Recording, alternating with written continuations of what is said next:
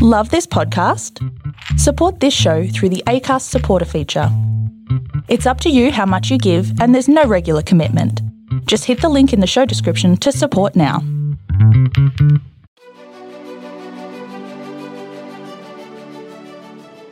Hey, this is John Lee Dumas of EO Fire, and welcome to Master Leadership.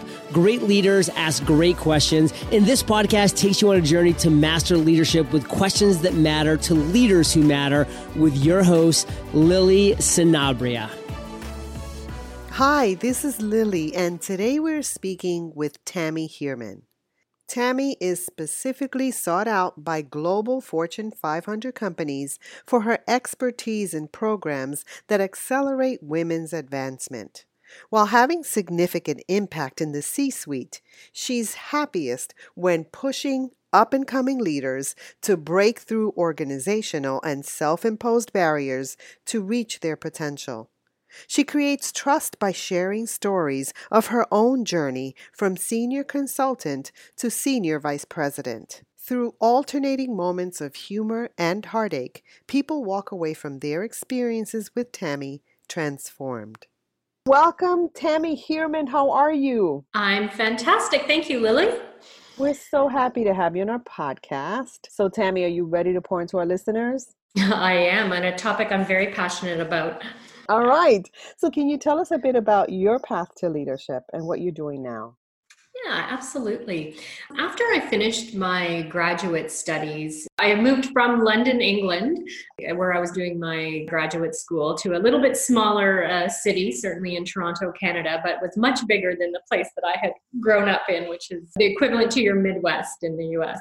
Well, some people would actually have called me a, a, bit of a job hopper. I outgrew roles very quickly. You know, I added great value in the organizations I was in, but I got bored quickly. And through that, I was able to uh, touch a lot of different sectors and roles and then I uh, came upon a position I was always enamored. It was the late 90s with the tech sector and got on with a global technology company. And that's where I really kind of started in my formal leadership career.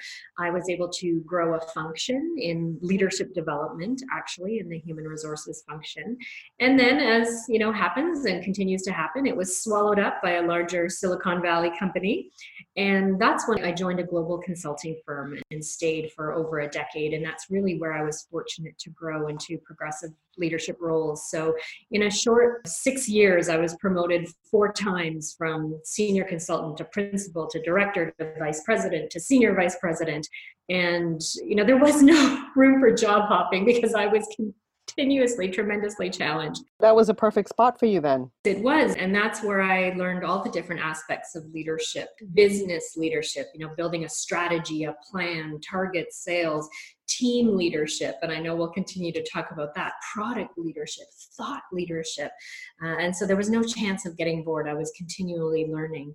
And where I ultimately ended up was I led the function that created leadership development programs that we sold to clients. So uh, hmm. everything from the strategy to the curriculum uh, to the, the staff that would deliver it. And it was fun. And along that time, I got married, had a child child, was struggling with my own, you know, how do you balance work and family and continue to grow in your career? And I became really passionate in working with advancing women in leadership, which of course is a huge topic everywhere right now.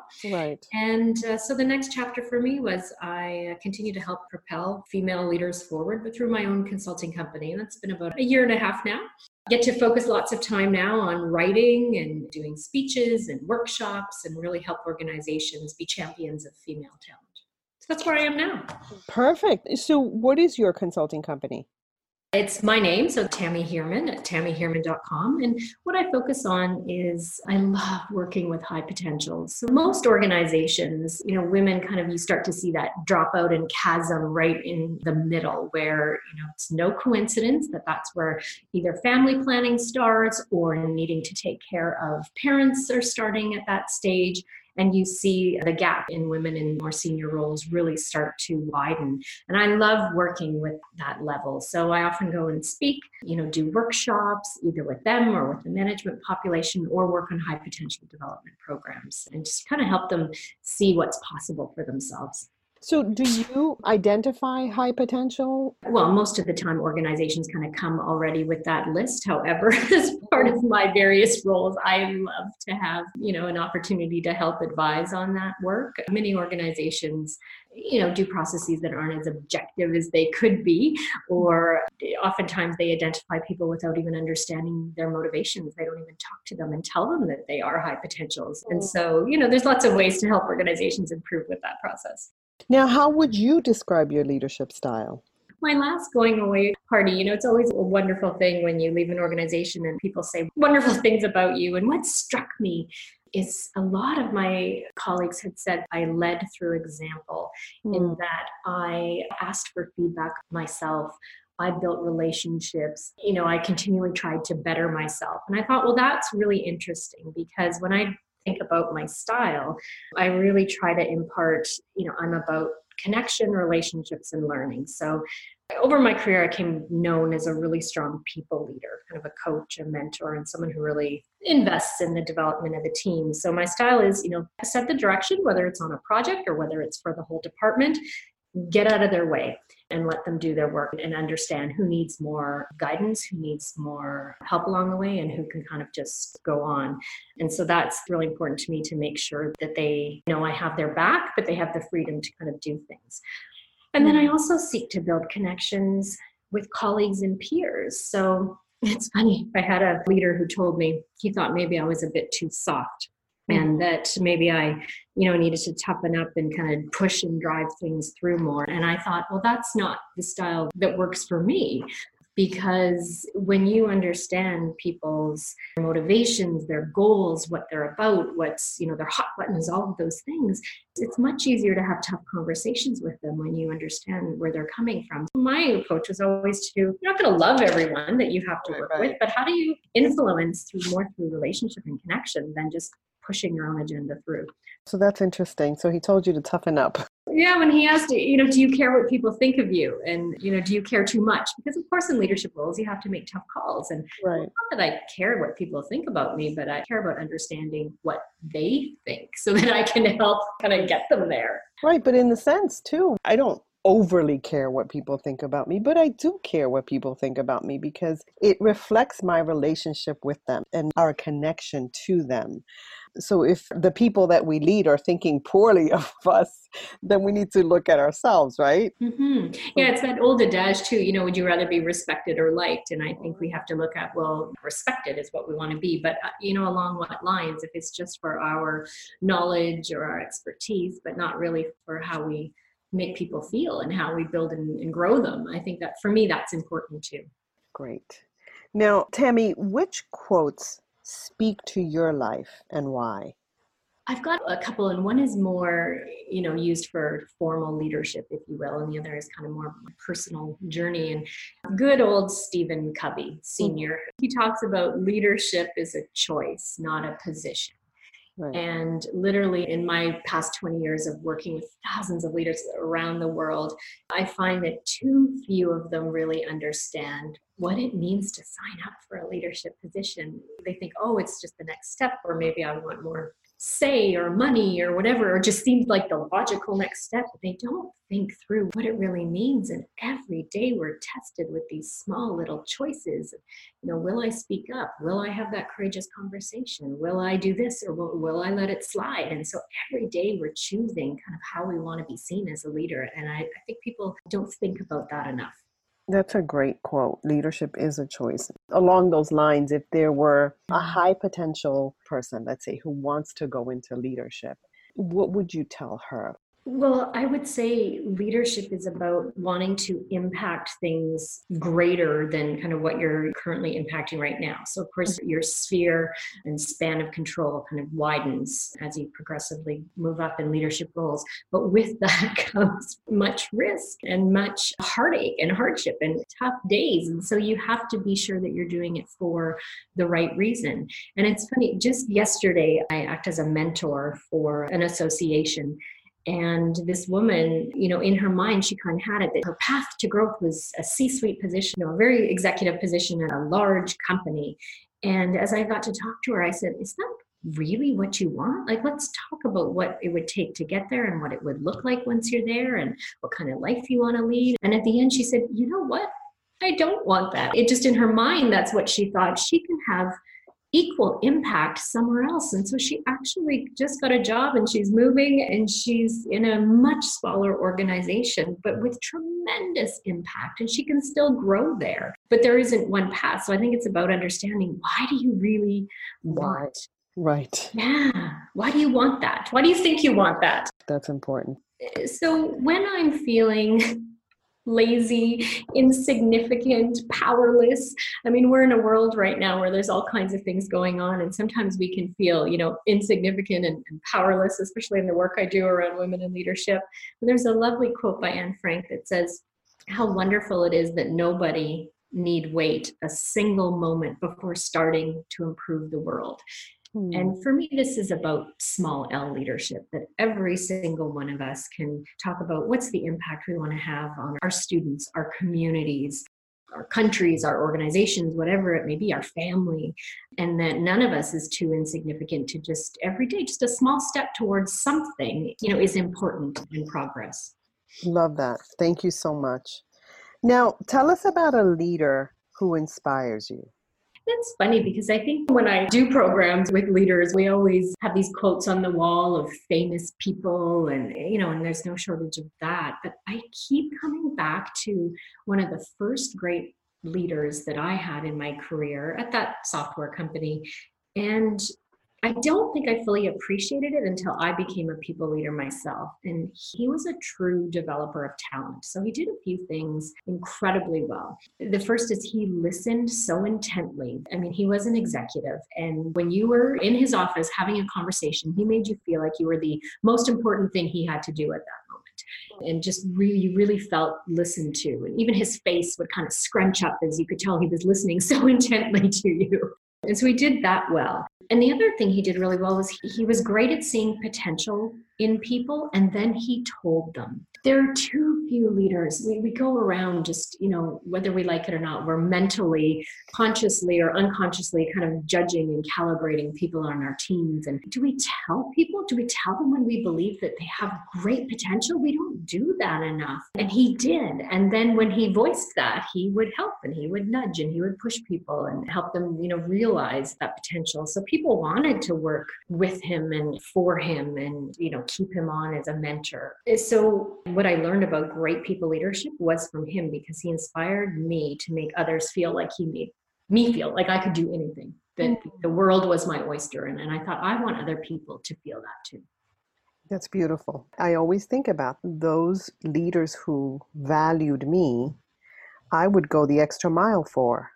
Yes. And so valuing people is really important. Absolutely. Well, it's funny you said that because he did engender a lot of loyalty. And I remember, I, this was before I was married, before children. My boyfriend at the time, who later became my husband, we wanted to do a, a trip to a safari in Africa. So we needed quite a bit of vacation time, but I had already used up all of my vacation. And I went to him and asked for a um, unpaid leave of absence because I really didn't want to miss this trip. And he said to me, You know what, Tammy? He said, This is a once in a lifetime opportunity. It's two weeks. I know you're going to make up the time. He said, Just go. Wow. Just go. And do you think I didn't work, like you said, work like That's right. For him, of course, I poured everything into that job for someone like that. Smart um, man. Yeah. So I've heard you already several times say people leader. Tell me why people leader, not just leader. I like to put the emphasis on whether it's people leader or talent leader or team leader, whatever it may be, because I think leaders don't spend enough time on that. And you cannot progress as a leader. You cannot work on the strategic things that your boss wants you to work on unless you have a team that is just humming along. Mm-hmm. And so for me, that is one of the most critical parts of leadership is the people leadership part. So it's reminding people, hey, you're a leader, but you lead mm-hmm. people. Yeah. Love it. All right. So, Tammy, tell us what's the best advice you've ever received? There's been a lot over the years, but one I received in the last two years that I'm is really kind of top of mind for me all the time is it was a former colleague who said, you know, think of the life you want and then how your work fits into that. And for me personally, I was at a point where I was reevaluating, you know, what's my next chapter look like? And so I could do that. But I think it equally fits for young people starting out in their careers. You know, we hear about the younger generations, they are doing this, but when they're looking where they want to invest in their careers, you know, how does that fit into what you want to be known for, what value you want to add, how you spend your time, how does it contribute to that kind of life picture you're finding, as well as those who are kind of planning for the final stages of their career or how they want to spend their time. I don't know if anyone really retires anymore. So many people just move on to doing different types of work. Right. Um, but we spend so much of our time at work and we're, we're literally killing ourselves. You know, mental health and social media obsession and stress and burnout we spend so much time at work. I think it was really sage advice to say, how do you want to contribute to your life? What does work, how does that play into that bigger picture? And I think for women, because we get so mired in just trying to get through the, the work day and then go home and get through the, you know, get through our second job. And it's tough. So that was a good piece of advice for me to keep the bigger picture in mind. Now, along those lines, with the responsibilities that you have, what do you do on a daily basis to set your mind? Lily, I love this question because I'm such a believer in mindset. And so much of the work I do with leaders, and particularly women, is, you know, how do you understand kind of how you're thinking about things and how might you need to reframe? So for me, the first thing when I open my eyes in the morning, I just do a little scan. Where am I at? How am I feeling? Mm-hmm. Am I feeling exhausted, like I don't even want to get out and I'm not looking forward to my day? Am I excited about my day and what I have planned? Like just that quick, okay, where am I? Where's my brain leading me? And if I need to reframe, then I do. Mm-hmm. And I often ask myself, Tammy, what impact do you want to have today on the people that you're meeting with that maybe you're addressing through a speech or through a workshop or through a podcast? What impact do you want to have? And how do you need to kind of set your mind to bring that right lens and focus and energy in? So that's the first thing I do. And then, you know, back to Stephen Covey and then certainly others, and they talked about, you know, what are the one to three rocks you you have to get through these things of the day? And so I asked myself, what one to three things do I have to do so that when I am back asleep here at night, I have as little anxiety as possible? And for me, it's what are the couple work priorities and what's my health and wellness priorities? That's been a big focus for me lately, mm-hmm. exercise and wellness. And so, you know, what are those critical few things and make sure I get to those. And then, like everyone else, you say, okay, how does the rest of my day unfold and what does that to do list and priorities look like? Health and wellness, especially for women. And it's changing because we're talking more about it, mm-hmm. but we tend to put ourselves last because Absolutely. we tend to be caregivers and which is fine but if we don't have health we can't give anything Absolutely. I think another thing women suffer with more so than men is rumination, you know, really thinking over and over, whether it's kind of beating ourselves up or being too hard on ourselves or replaying that conversation over and over in our head until we can't sleep. Researchers have shown that it's one of the reasons women suffer higher levels of anxiety than men. And that's why I love this question. It's okay, what am I thinking about? How can I stop the downward spiral of the negative thoughts? And how can I reframe to, you know, have gratitude, be kind on myself, uh, let things go? Really important for women's mental health specifically. I've never spoken about rumination, but I appreciate you bringing it up because it is true. We can spiral downwards. Even when we're really positive, something can happen and we spiral downward, and we need those tools that you're talking about. We need to have several of them. Absolutely. So, Tammy, I was thinking about your clientele. Who's your typical clientele? So it would be organizations that are investing in diversity initiatives, particularly gender diversity in the workplace. So they have goals to build their pipeline and advance more women into leadership roles. That'd be my typical clientele. And, and then I speak a lot with, there's so many associations that are springing up all across the world, certainly around, you know, getting women together through networking and community groups. And so I'll do a lot of speaking at those type of association events. In the past, you know, who were the companies investing? Well, it was the big banks, it was the big consulting firms, it's the big consumer packaged food companies. It's, and now every organization, I think, because of the societal pressure, and you can't open a news feed without seeing something in the media around gender equity, equality, pay equality, something. So every organization is now forced to say, okay, what are we doing in this area? So really now it's almost every organization who's looking to advance kind of women is, is in my wheelhouse. Hey, leaders, stay tuned for the rest of the interview following this brief message. Let's talk about the leadership game. Here are some of the things that you and your team will experience while playing. Team building using a fun and engaging tool. The leadership game is a board game that allows everyone to gather around the table. Open sharing and communication. Every question and discussion card is designed to trigger open, honest feedback. Leadership skills assessment. The game challenges your team members to embrace who they are as leaders and stronger relationships. By the end of the game, team members will learn to appreciate one another and forge stronger relationships, a winning edge for any organization. So go to masterleadership.org forward slash TLG and find out how to bring the leadership game to your organization. So, what does it mean to you to have a good team, and how do you build and sustain one? Yeah, I've done a lot of work with teams. It means everything. I've seen so many leaders kind of cap out at that middle part of the organization because they just can't get their teams up and running and successful. We'll start with what does success look like? It means that a leader can go on a vacation for one week or a sabbatical as long as they want, and they are not tethered to their phone the team doesn't fall apart. And I think what most leaders don't understand is that your job is actually to make yourself irrelevant. Mm. And only then can you move on to other positions that you're wanting to, or those projects that always just kind of sit on the side of your desk that you never get to.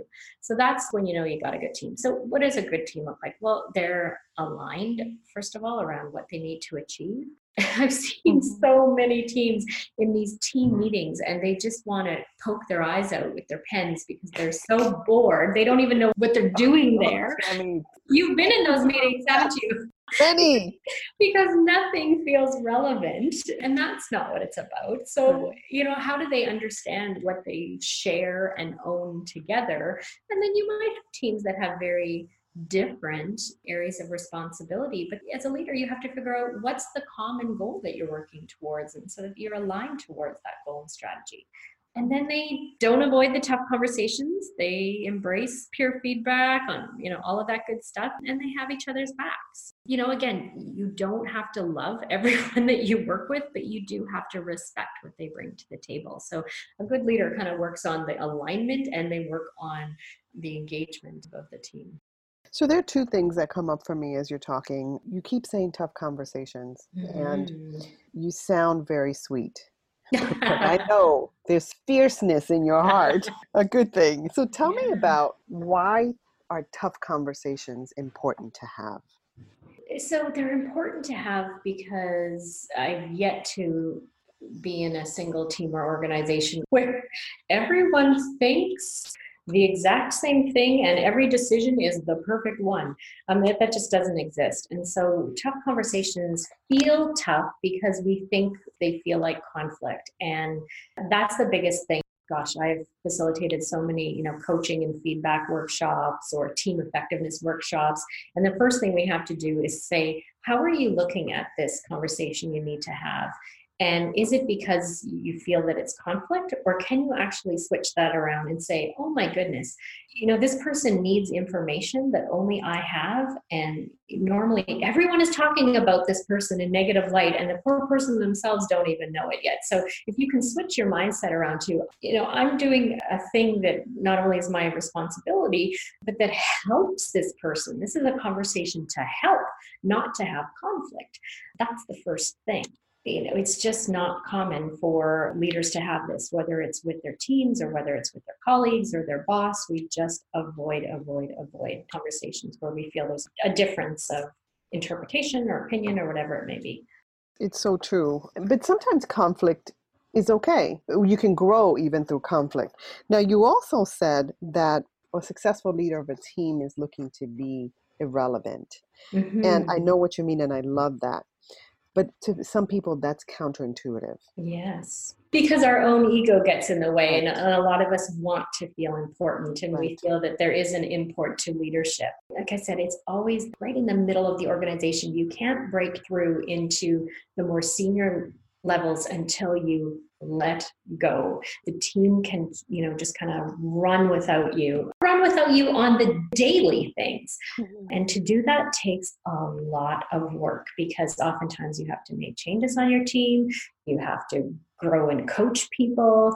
You know, sometimes people move into different parts of the organization that are a better fit. So it's tough. But once you kind of break through and get that, it's not that you become irrelevant to the team, it's that you become irrelevant to the daily tasks so that you become more relevant on bigger, more strategic right, things. Right.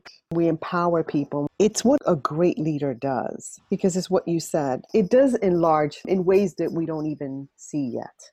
Exactly. And you have to put more time then into leading across an organization and up and less leading down. That's kind of what I say. If you want to break through into more senior leadership positions, you have to focus on across and up or out into your stakeholders, whether it's a community or students or customers, whatever it may be, and less down with your team. All right. So, Tammy, can you tell us about a challenge that you've experienced and how it shaped your life? I decided to share something a bit personal and be a bit vulnerable because I think more women need to and are starting to speak out about this, and that's infertility. And I was lucky enough to very easily have my first child, but when it came to having a second one, it just wouldn't happen. And the doctors could find no reason. I kind of think it was stress with work and everything. But what happened was for any woman that's gone through this, daily you're going to the doctor at 7 a.m., blood tests every day, shots, you're hopped up on hormones beyond belief that can make you crazy that make you crazy yes. Yeah. and then you have to step into work with a face and just pretend like nothing is happening and back then i had this idea of what professionalism looked like and was trying so hard to live up to that. And i only told one person in my workplace.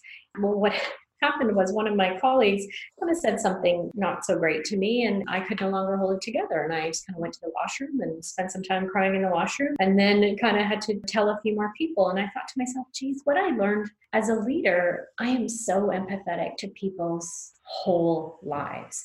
And, you know, it doesn't mean you have to share things going on. And I certainly don't pry, but if you create an environment and a chance, then at least people have a choice.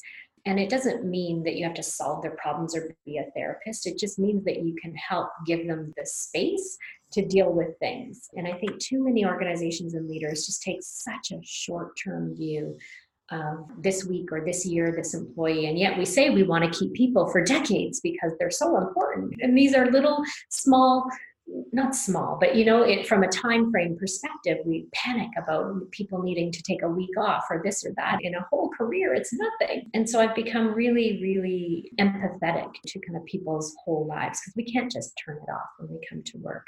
It kind of gave me perspective. I never was able to, uh, to have another child, but what I realized is I needed to work to be happy, meaning happiness doesn't just happen in our lives. It can't be bought, we know that, and it doesn't just happen. And so yeah, I picked up some good old self-help books and I just fell in love with Gretchen Rubin's Happiness Project. And that's where I really started to gain perspective on gratitude and meditation and things I used to I'm being honest, kind of poo poo and scoff and laugh at. And you don't realize how important strategies they are until you really need them. And so I think just as a person, it gave me a perspective on be happy with what you have and have gratitude for that and not what you don't have. So yeah, it was an interesting journey through that. And that's deep. And I've heard a lot of leaders talk about the importance of gratitude and the perspective it gives us. Some of them do gratitude journals, mm-hmm. some of them pray, but it always comes down to that perspective. It's a choice. Um, and to have a different perspective. And I know that many women have struggled with this. I struggled with it. So when you talk about the injections and getting up early, oh my goodness, it brought back so much. The emotional swings that happen and you try to keep it together and how difficult it is. But to have someone to at least say, hey, it's okay, to have someone in your corner yeah. means the world. I appreciate you sharing that. So, can you tell us about one of your greatest successes? So I, I, mentioned that I do a lot of speaking, and a number of years ago, it was the very first time that I spoke at a really large conference. Like I'm talking thousands of people with very famous people on stage. In fact, in your sector, you would know Sir Kenneth Robinson was on oh. stage. Yeah, he was on stage after me. What? you know, someone who was knighted for his work in education.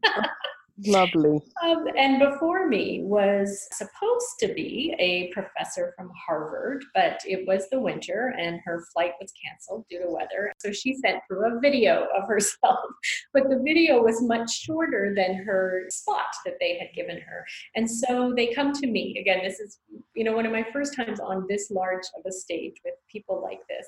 And they said, do you think you can lengthen your speech and put a, a Q&A with the audience? And of course, you say, sure, I can do that. And, uh, you know, the speech went well, but I was really proud of the question and answer, which, again, was new for me at that scale. Mm. And, you know, came off stage and there was Sir Ken, and he said, You were really good. Oh. And I thought, okay, I can do this. But again, I'm such a big fan of mantras and you know positive reframing that when I catch myself, what am I doing here? What do I have to say? How can I speak? You know, with these people, I say to me, "You belong here. You belong," mm. and just keep telling myself and reframe.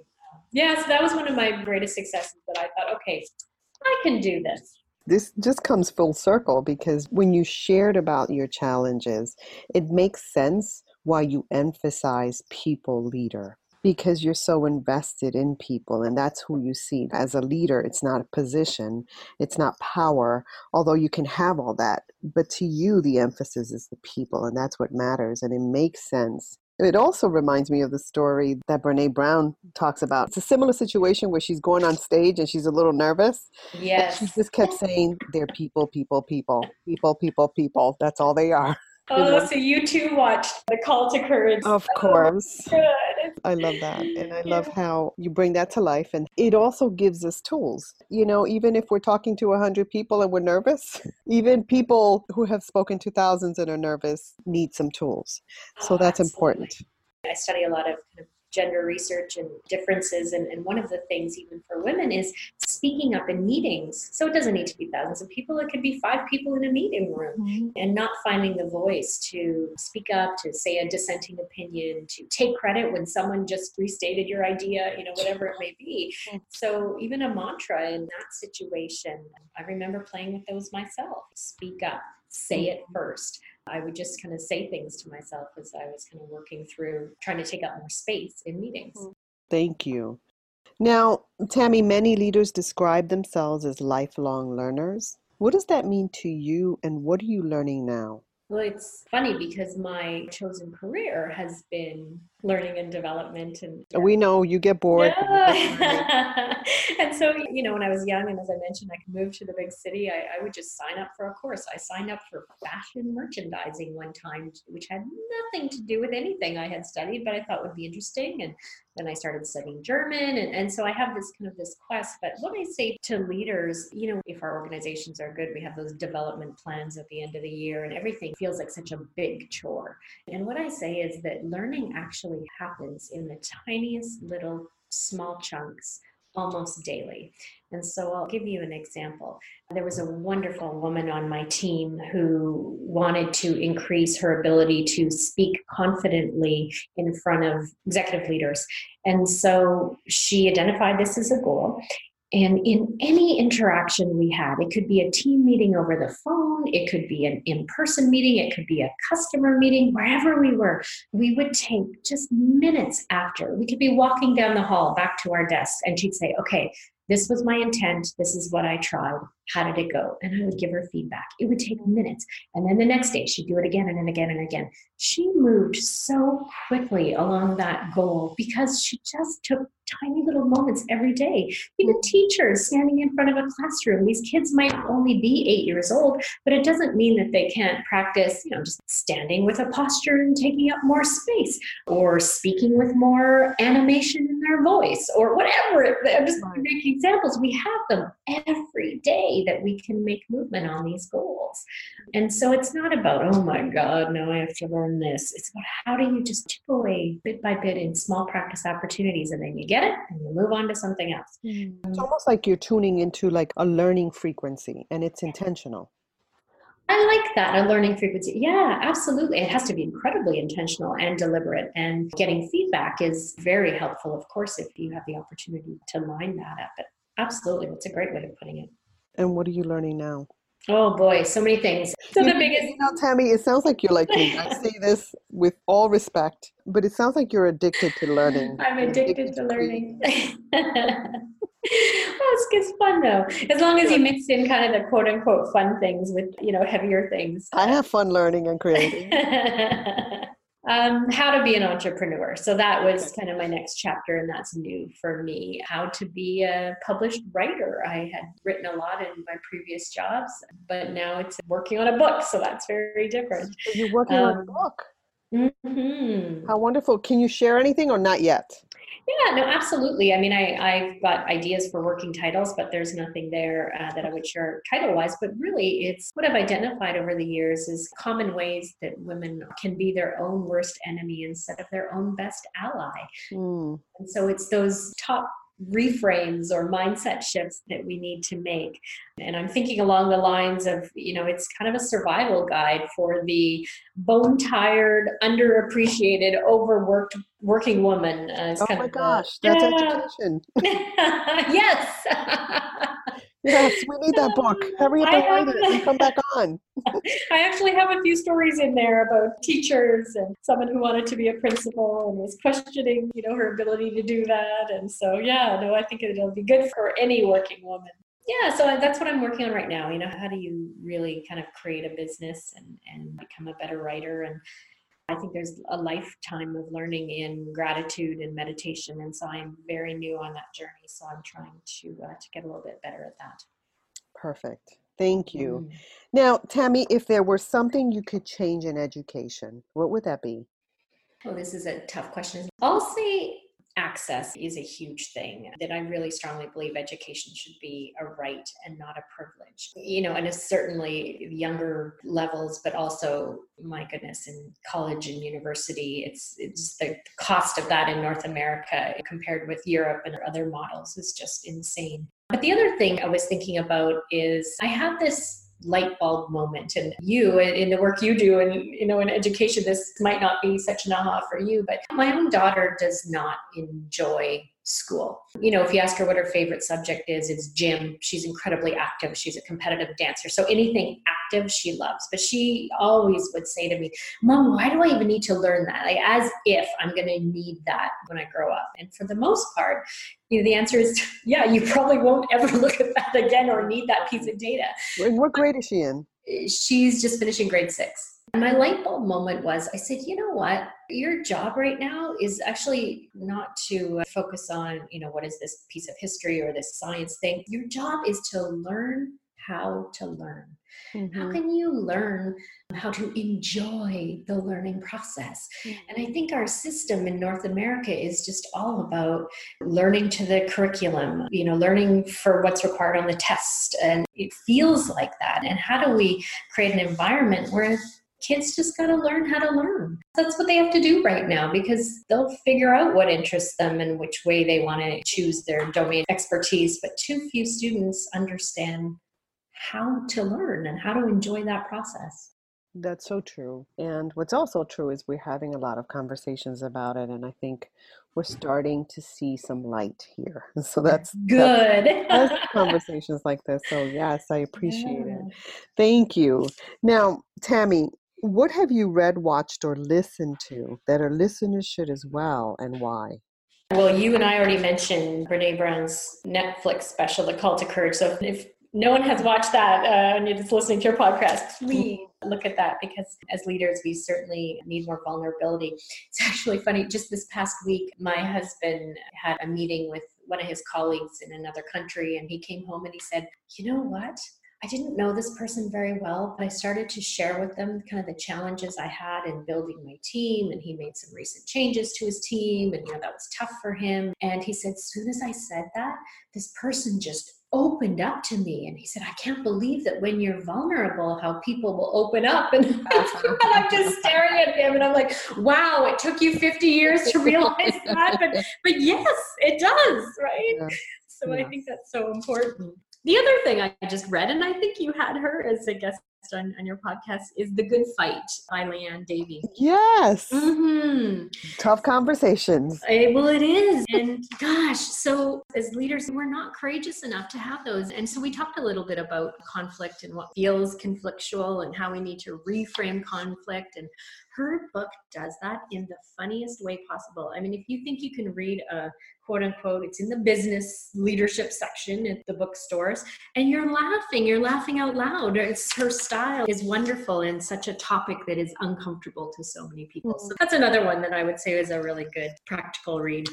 Yeah, and I love that she's a non confrontational person and she writes a book about this because that's one of the muscles that she had to kind of work on and she does such a fabulous job yeah. so thank you for bringing that up yay leah yeah. all right so if you were to go back in time what advice would you give the younger you about leadership i would tell myself to be bolder sooner it took me a long time to find my voice, my courage to stand up for myself, whether it was in meetings or with my boss or coworkers or customers.